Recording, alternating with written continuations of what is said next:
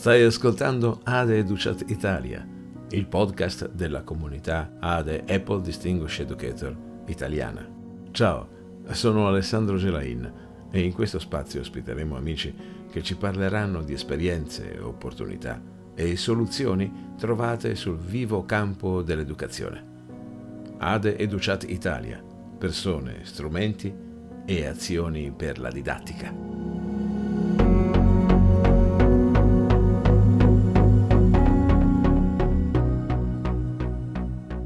In questo primo episodio ti propongo una breve chiacchierata con Fabio Di Nuzzo. Stiamo muovendo i primi passi in questa avventura e abbiamo bisogno di feedback. I tuoi commenti e i tuoi suggerimenti sono più che benvenuti.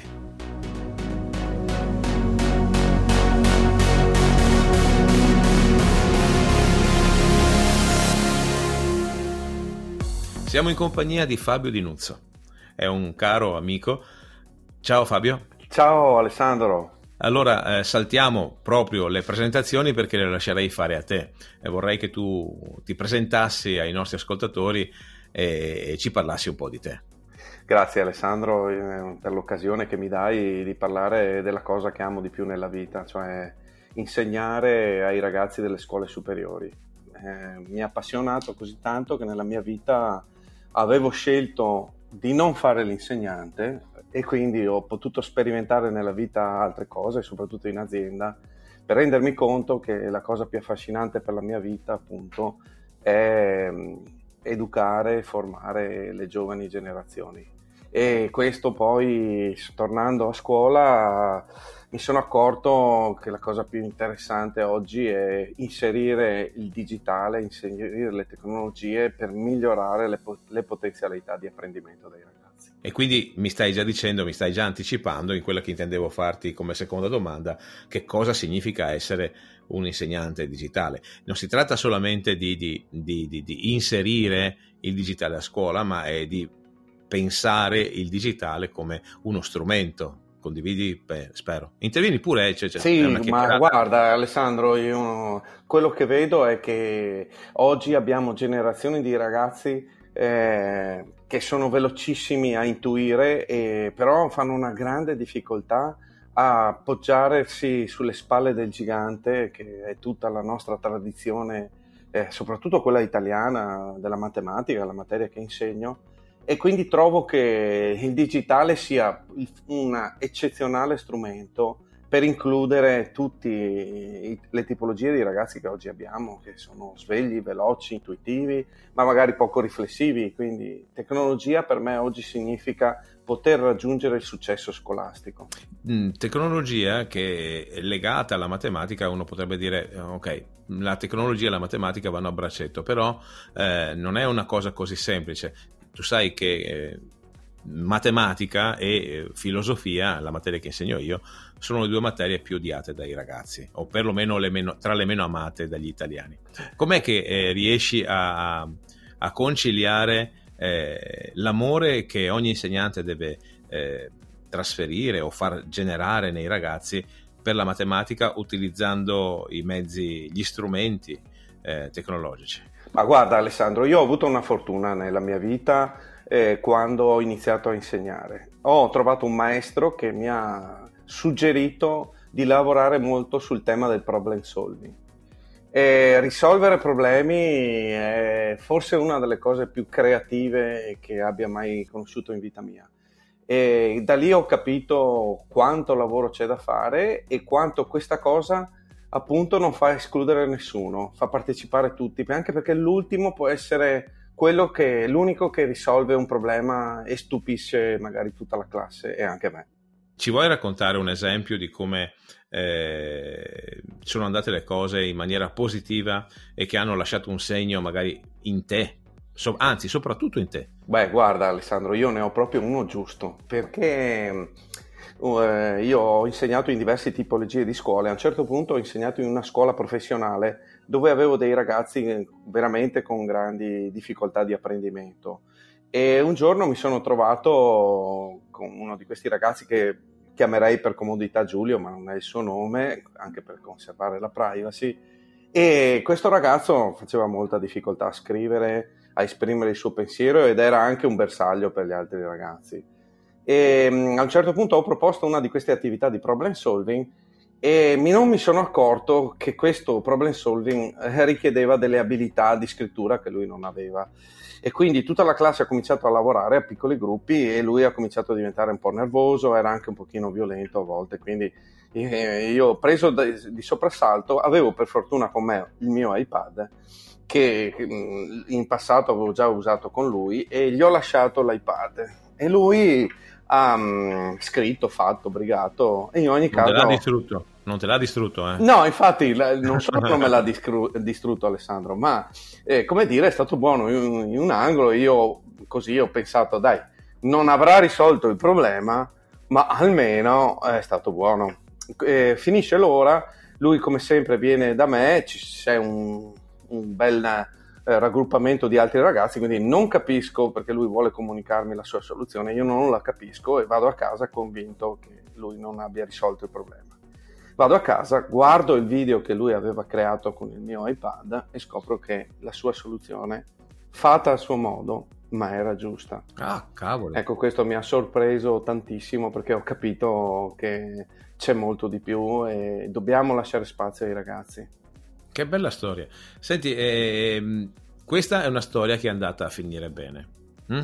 E quindi che hai avuto uh, qualcosa di, di che, che, ti è ritornato. Poi mi immagino la, la sorpresa di, di, trovarlo a casa, di, vedere e di rivedere questo ragazzo che tu tenevi d'occhio uh, in aula così da lontano, che, che, che scopri che ha fatto questo salto eh, di qualità, se si può dire. Certo. Ma ci sono delle volte le cose che le cose non vanno proprio per il verso giusto, come succede sempre nella vita.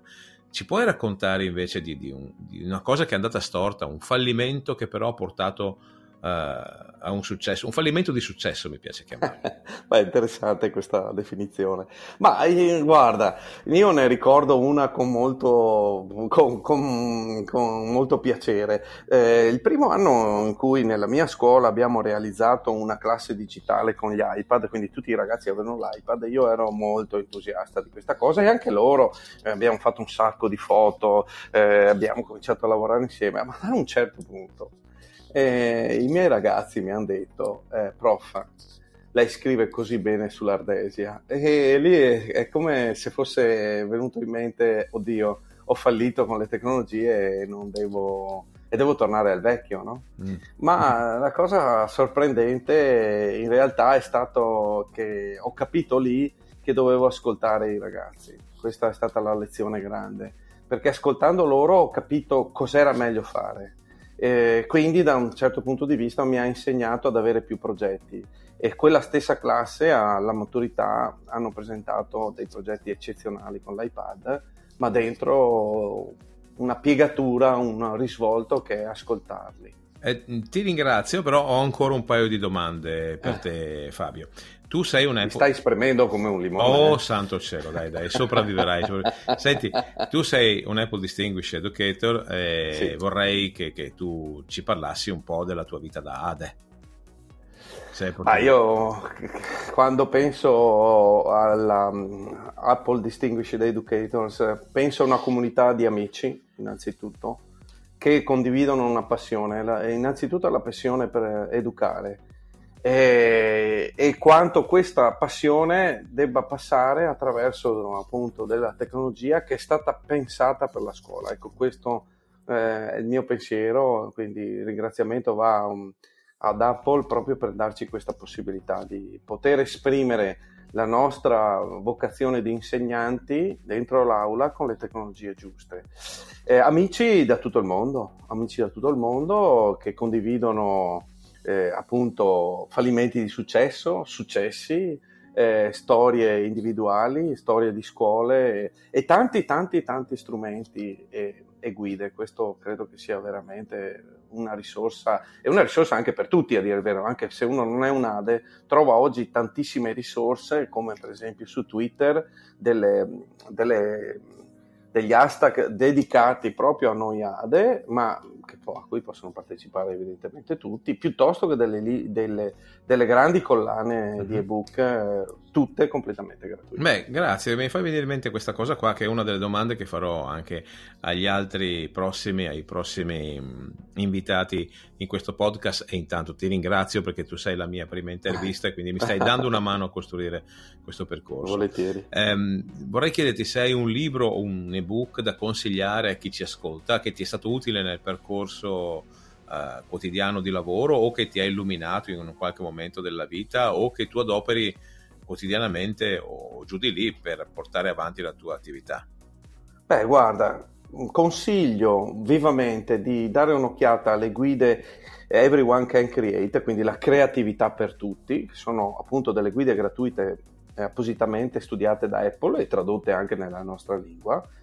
E lo, lo, dico anche in particolare per i miei colleghi di matematica, perché lì ci sono proprio delle risorse dedicate allo sviluppo del pensiero critico, al problem solving, con delle anche eh, guide sulle rubriche di valutazione che ho trovato particolarmente utili. Benissimo. Ci lasciamo con te che dal tuo cappello eh, tiri fuori magicamente un trucco didattico che trovi efficace e che adoperi con estrema tranquillità in ambito scolastico, ovvero c'è un qualcosa che puoi suggerire come buona pratica o altro ai nostri ascoltatori?